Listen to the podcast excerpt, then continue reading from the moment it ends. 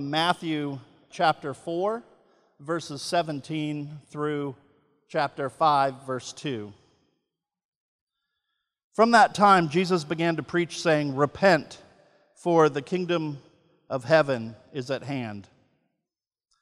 While walking by the Sea of Galilee, he saw two brothers, Simon, who is called Peter, and Andrew, his brother, casting a net into the sea, for they were fishermen. And he said to them, Follow me, and I will make you fishers of men. Immediately they left their nets and followed him.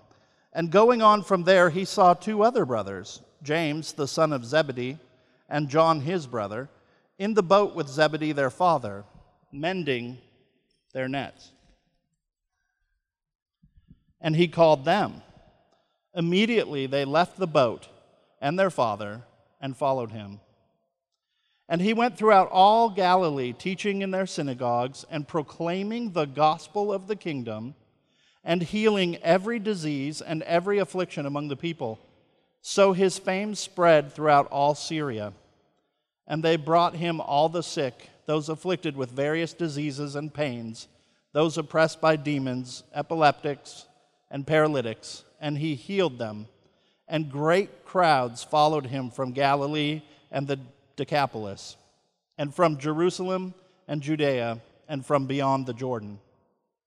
Seeing the crowds, he went up on the mountain, and when he sat down, his disciples came to him.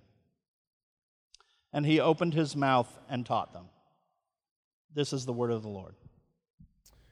Uh, so, we're in a new series uh, that we're calling Manifesto, uh, and, and this encapsulates um, a lot of what Jesus has come to do in his kingdom. Uh, but as we approach this series, I, I, don't want you to see it um, as a list of things that we have to do to please Jesus. Rather, this is, a, this is um, Jesus drawing awareness to what his kingdom does in and through his disciples. That's what, that's what the Sermon on the Mount uh, is about. So today I want to take some time and give you some context for why Jesus gave this and, and when he gave it and all that sort of stuff. Uh, so in high school, a fellow that was about 18 months older than me uh, led me to Jesus. Uh, I was playing basketball uh, and he, I was not good, and so I wasn't as good as I thought I was anyway. And I got cut off the team and I had to play intramural ball. And this fellow that was older than me picked me up on his team. And uh, you know, I was so devastated because I didn't make the team. Uh, but what happened was I met Jesus through that. And so this guy started to disciple me. His name was Scott. And, uh, you know, I didn't know what discipleship was. I'm not sure he did either, but it's just what happened. I started to follow him. I started to spend time with his family. I started to spend time with him. Everything he did, I did. Everything he talked about, I talked about. It was just, I was a disciple. I was a follower of him. I followed Scott as Scott followed Jesus.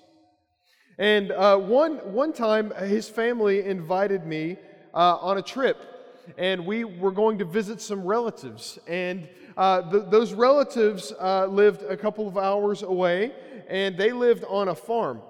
And it was this incredible farm, and, and we got to ride four wheelers and dirt bikes and all kinds of fun stuff like that. And as we were out on the farm riding, it was just Scott and I on four wheelers. And we, uh, we were driving, and I was just having a good time. I was just giving it uh, everything that I could. And I ended up crashing through an electric fence. It was bad news. Uh, and so my discipler, uh, keep in mind here, my discipler uh, had a great idea.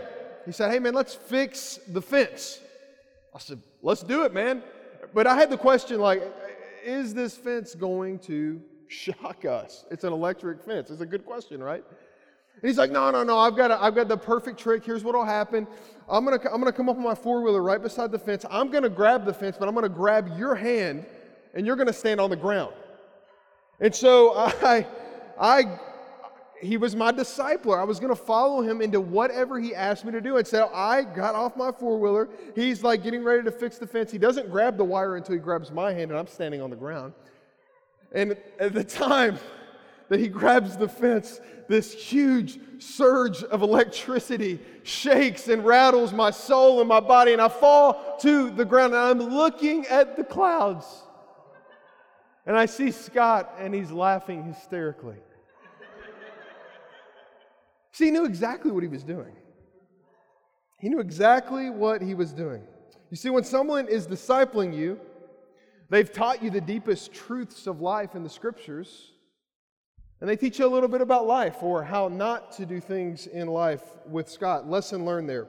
So, so Jesus had many followers, and time and time again, uh, we, we see them uh, uh, uh evolve. And, and, and there are those that follow him for a while uh, until he says something that they don't agree with or that he does something that that uh, they do not agree with. And, uh, and those people kind of fall away. They stop following Jesus. So today, uh, we're going to call those people fans.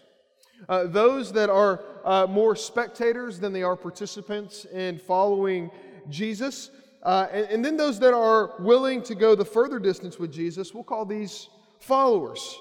So Jesus shows us on multiple uh, occasions that there lies a difference between the fan and the follower, the crowd and the core, the disciple and the mere enthusiast. We see there's a, there's a difference in there. So, my question that I want to answer today is what is it?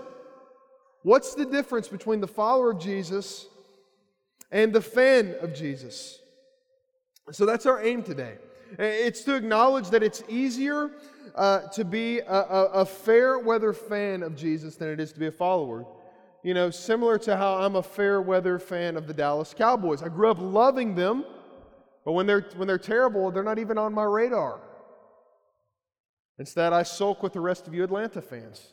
It's a lot of fun. So, the big idea of where we're going today is this the difference in being a fan and a follower of Jesus is the distance we're willing to journey with Jesus. It's the distance that we're willing to go with Jesus? Are we willing to go into the briar patch of life with Jesus? Or is that the, the time that we hit the eject button and we just kind of parachute out?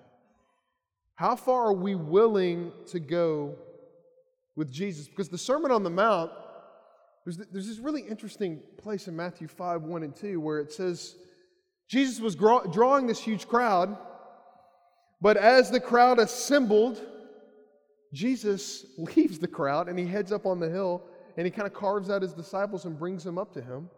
And then he begins to teach them the greatest sermon that the world has ever heard, the Sermon on the Mount that we're going to be looking at for the next several weeks.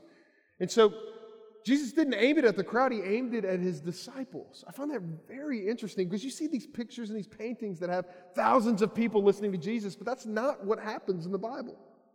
Jesus slips away from the crowd and he begins to teach his disciples. So, so here's what we're looking at with Matthew 4 17 through 5 2. How do we keep following Jesus forever?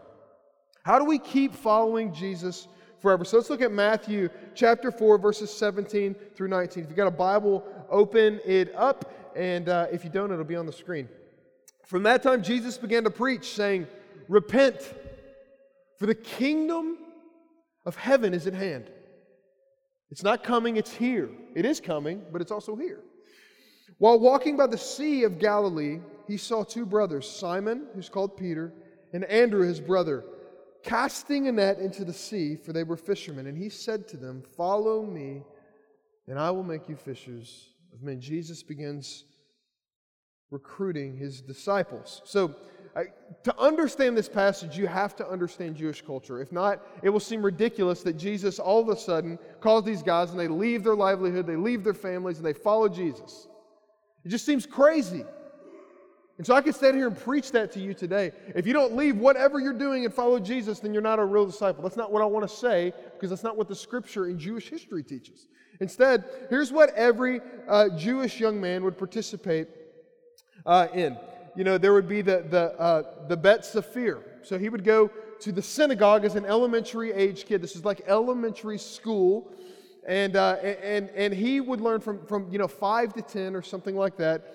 Every young child would learn the entire, entire Torah, which are the five books of the first five books of the Old Testament, the ones that Moses wrote Genesis, Exodus, Leviticus, Numbers, Deuteronomy. He would, he would teach those, they would learn those, they would embody those, they would encapsulate, they, they, would, they would know those inside and out. And at the end of that, if you were a particularly good student, you would get to go on in your schooling. But not everyone did. And so some people would, would transition into apprenticeships and, and, and maybe taking up the family business in whatever age you could. But that was the end of the road for some people. They would tra- if, you, if you were good enough, you would transition uh, to, the, to the Bet Talmud, which is the house of learning. And this is the, best of the best would continue, and they would begin to take up the rest of the Old Testament scriptures, the, the law and the prophets and the wisdom literature, and they would journey through those. It's kind of like middle school for us. They would continue learning the scriptures. Now, they're memorizing all of this. They're not yet wrestling through interpretation. They're just getting the information, and they are in school and they are following. Uh, they're, being, they're being taught by rabbis in the synagogue. But after this is where very few got to go on. Uh, the very best of the very best could go on to Bet Midrash. Now, Bet Midrash is when a rabbi would choose you to follow him. And that's where you would begin to pick up the teachings of that rabbi and how he interacted with the scriptures and how his way of life was. And you would follow that rabbi into everything that you would do. And every Jewish little boy wanted to follow a rabbi. That was like the height of callings. But very few were selected by rabbis to follow them. Now, Jesus we have, we have the, the calling of Matthew, in Matthew 4 here, of, of Simon Peter and his brother Andrew. We have the calling of them. And Jesus, uh, to, to much to my surprise, had actually spent some time with, with Peter and Andrew before. We don't know how long exactly, maybe six months, maybe a year. And we see in John chapter 1 uh, that they were kind of secretly stalking, they were kind of ghosting Jesus, kind of walking behind him, they were following him. And Jesus turns around and he says, What are you seeking, guys? What are you seeking? And they say to him, Rabbi, uh, where are you staying?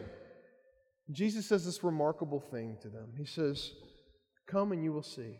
Jesus was open to them exploring who he was. So they had this relationship before. They were already following Jesus, kind of, kind of fans of Jesus. But the official invitation for them to follow Jesus had not, had not yet occurred. It hadn't occurred yet. So, so now pick up in Matthew 4. Jesus is strolling along the shores of Galilee where he, his early ministry was. And as he's strolling along the shores, he sees Peter and Andrew, who he already knew. And they were out on the Sea of Galilee. Basically, the, the, one of the only fishing holes in Israel. You know, there's not much water in the desert. So they're fishing, they're, they're taking up the family business. Now, here's the key why were they fishing? Why were they fishing? The family business was maybe a fishing enterprise.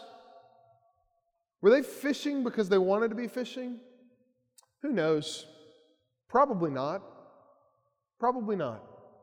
They probably wanted to follow a rabbi, and they probably were told that they weren't good enough to follow a rabbi. They didn't have it together enough.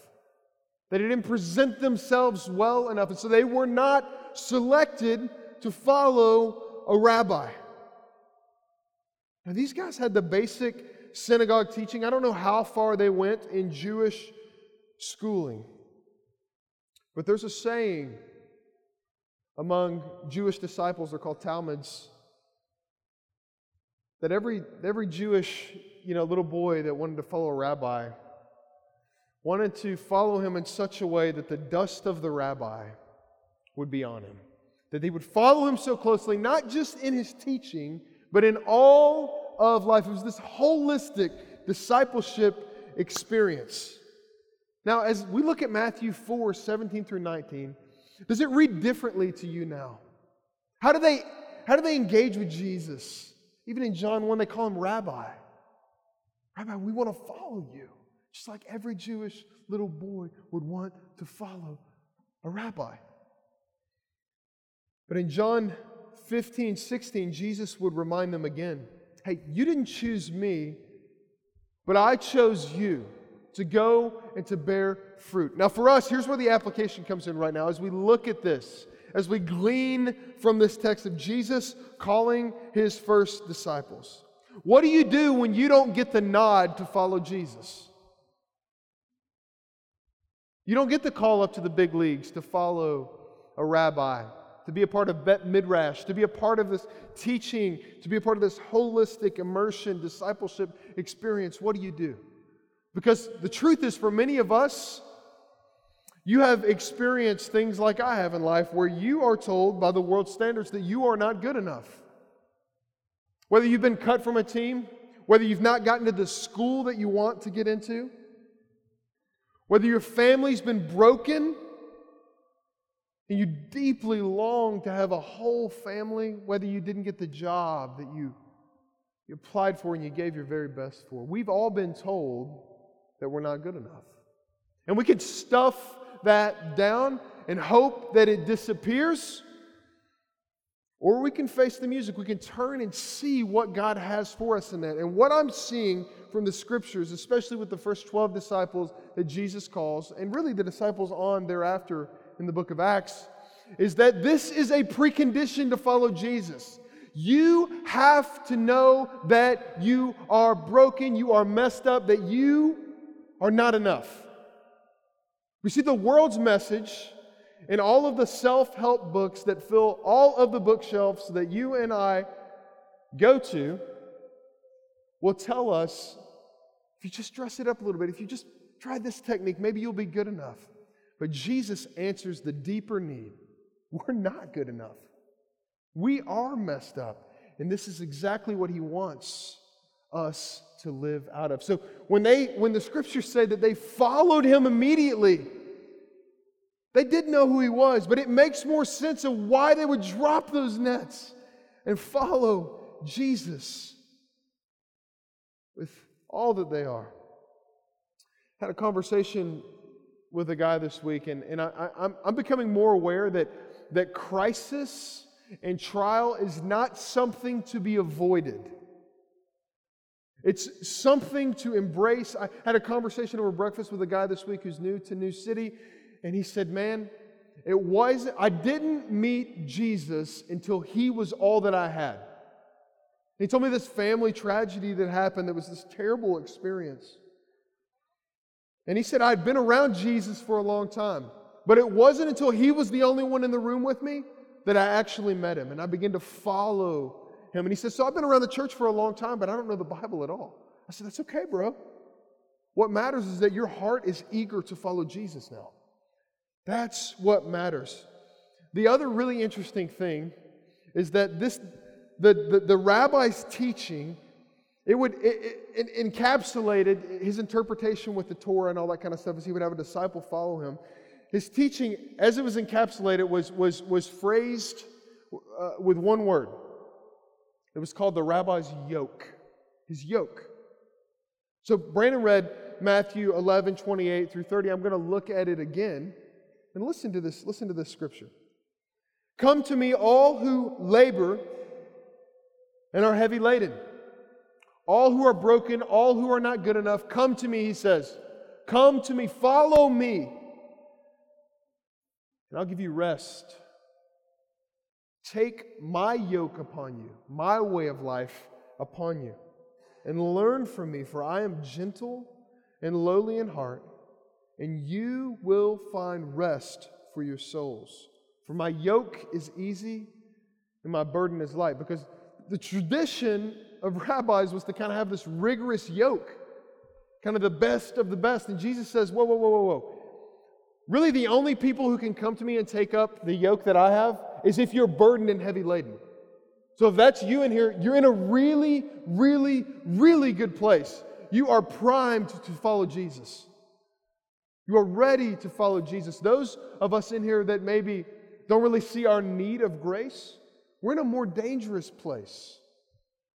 Because Jesus says, the ones that are that labor and are, and are weary and heavy laden are the ones that get the rest, not the ones who have it all together. And what our souls long for more than anything in life is rest. We long to, to, to, to work and to worship and to lead from a place of rest. But you know what most of us do? We labor and we strive for rest. We say, if I just work a few more hours, fellas, then I'll get that vacation, and that rest that we really need. If I just do a little bit more, then I'll get the rest. We work for rest, but Jesus has this whole other paradigm. His yoke is so different. He says, The way I've designed you to follow is to work from a place of rest. And this is the invitation of Jesus. So, my question is Have you been drifting for years? Have you been drifting as a Christian spectator, not really following Jesus? You'll, you'll follow him until you hit a thorny patch, and then you'll kind of hit the eject button, and then maybe you'll come back later. Because what matters is how far we follow Jesus. Jesus says his message in Matthew 4:17 is repent for the kingdom of heaven is at hand. So, so the, the kingdom comes, and it's it's not something that's bolted on. It requires this radical rebirth in our hearts to see the kingdom. This is why Jesus preaches the Sermon on the Mount to his disciples. What he's saying is, listen, you're going to miss the kingdom. You're going to miss it if you just try to bolt it onto your life. You're going to miss it because you've been born again and you have a new DNA, and I've got to teach you my ways. You've got to take my yoke upon you or you're going to miss the whole thing altogether. Colossians 1 13 and 14 that Phil read for our call to worship. It talks about what Jesus does. What Jesus does in the heart of a disciple. This is what happens. He has delivered us from the domain of darkness and transferred us to the kingdom of his beloved Son. This, this isn't gradual.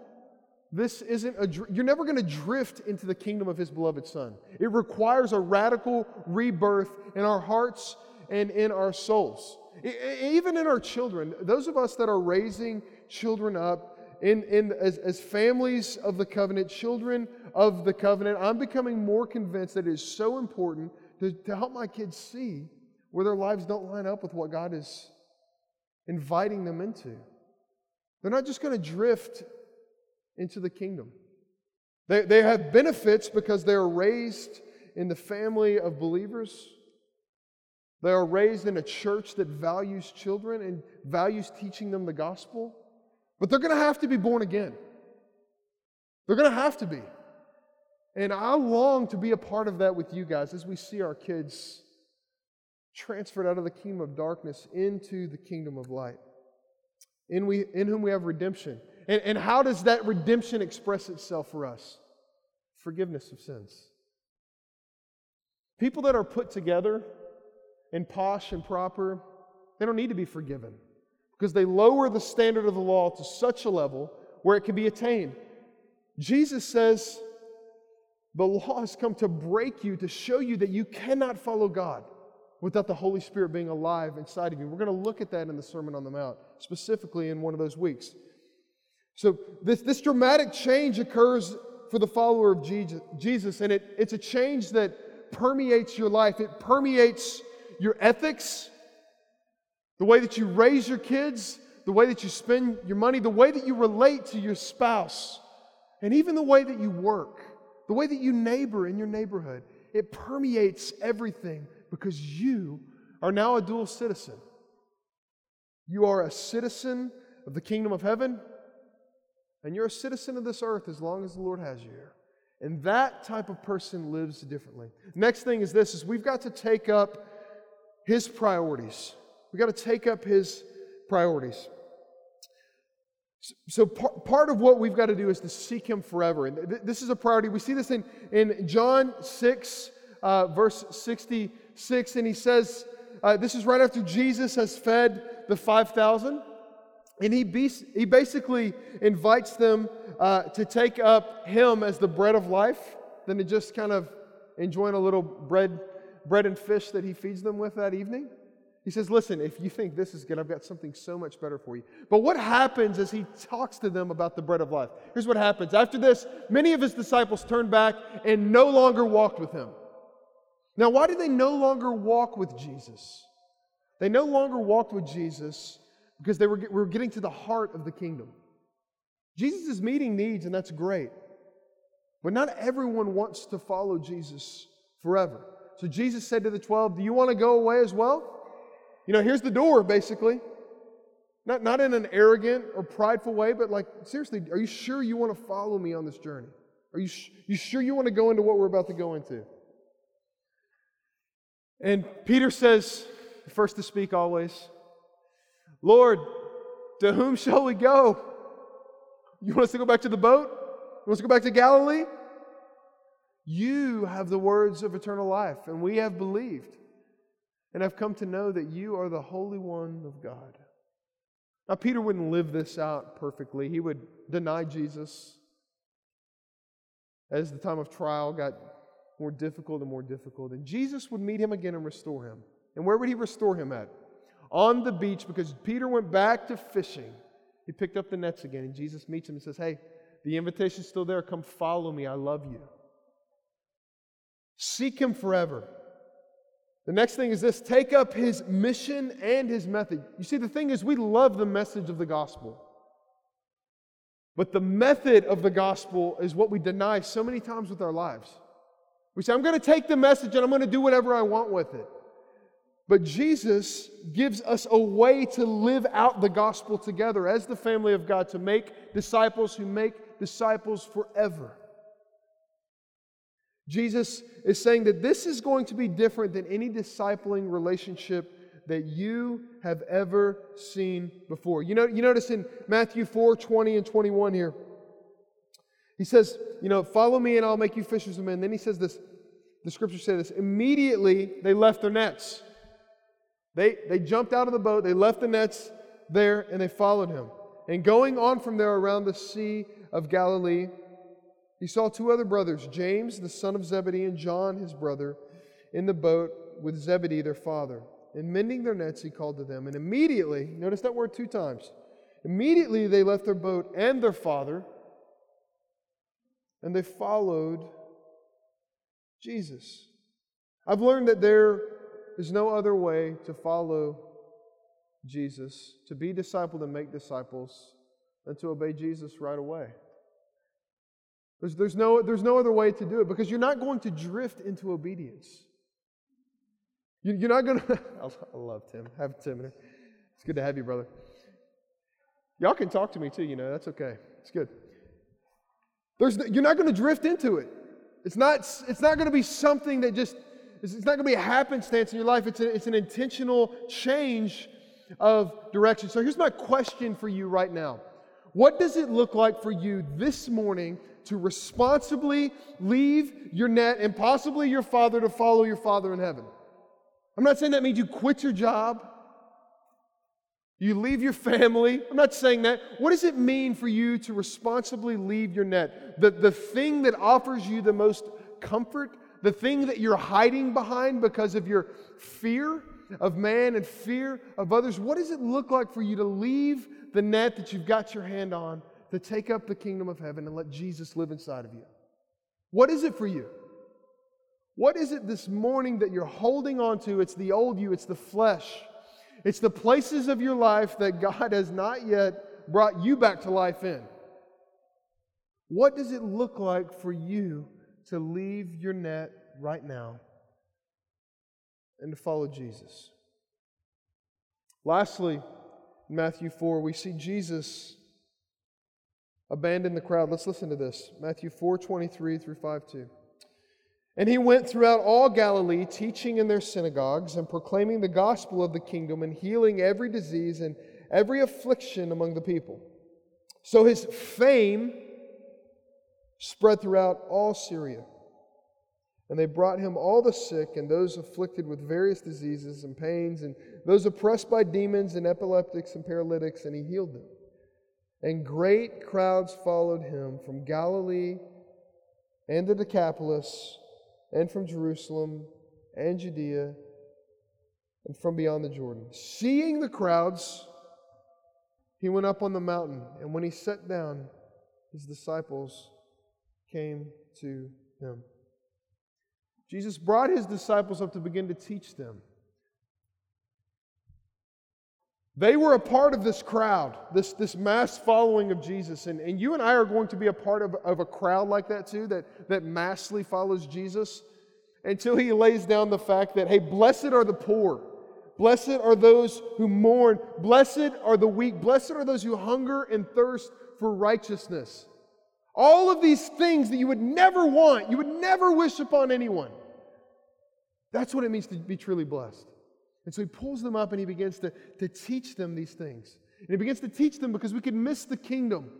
Like the time that Jesus takes his disciples through Samaria, forbidden land, Samaria. They're Jews. Why would they go into Samaria? And he takes them straight to this well of this woman that's basically a prostitute. And Jesus asks her to serve him some lukewarm water.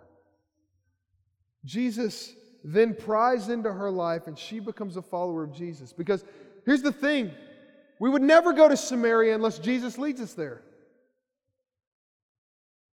You'll never go to those places unless Jesus leads you there. And he doesn't do that in the context of a crowd. We see that over and over and over and over again. So, what does it look like for you to leave the crowd and to follow Jesus into the places that He wants to lead you. But lastly, I just want to close with this. How are we going to do this? How are we going to journey through this Sermon on the Mount for probably like 30 weeks if we want, want to do a good job at it? How are we going to do this? We're going to have to take up Jesus' endurance inside of us. Philippians 1 6 says this And I'm sure of this, that he who began a good work in you will carry it on to completion. The same Jesus that says, Follow me, is the same Jesus that says, It is finished. The same, the same Jesus that calls us is the same Jesus that completes us. As we press into Him, and even as we look at the Sermon on the Mount, we are going to be in some places where we are going to absolutely have to step into the unknown, into faith. And that is what a disciple of Jesus has to do. If everything in our life is calculated and known and sure, I can tell you we're, we're following somebody, we're just not following Jesus. Jesus is going to call us into places we've never been before. He's going to call us to people that we've never met before and that we would never spend time with apart from Jesus calling us to them. And my question is are you ready for this? Are you ready for Jesus to call us into those places, into the thorny places, into the briar patch? Because Jesus wants to do this work in and through us. Let's pray together. Father, uh, we give thanks this morning that uh, you uh, give us a different kingdom. You give us a different narrative. You give us a different story to live out of, Father. And so we ask you, Lord, that you would give us faith. Faith to look our fears square in the eyes Faith to walk into places that we have never been before. Faith to acknowledge the fact that maybe we're just really good Christian spectators. That the only way Jesus has really interrupted our lives is this hour and a half that we spend on Sunday mornings up until this point. But you've called us far deeper than that, Jesus. And so, Lord, we ask that you would give us faith to step into the next season of what you have for us. Lord, I pray that as we walk with you, as we walk with you, that we would discover who you've made us to be. You're so pleased with your children and so eager to build the kingdom in and through us. So give us hearts to receive. It's in Jesus' name that we pray. Amen.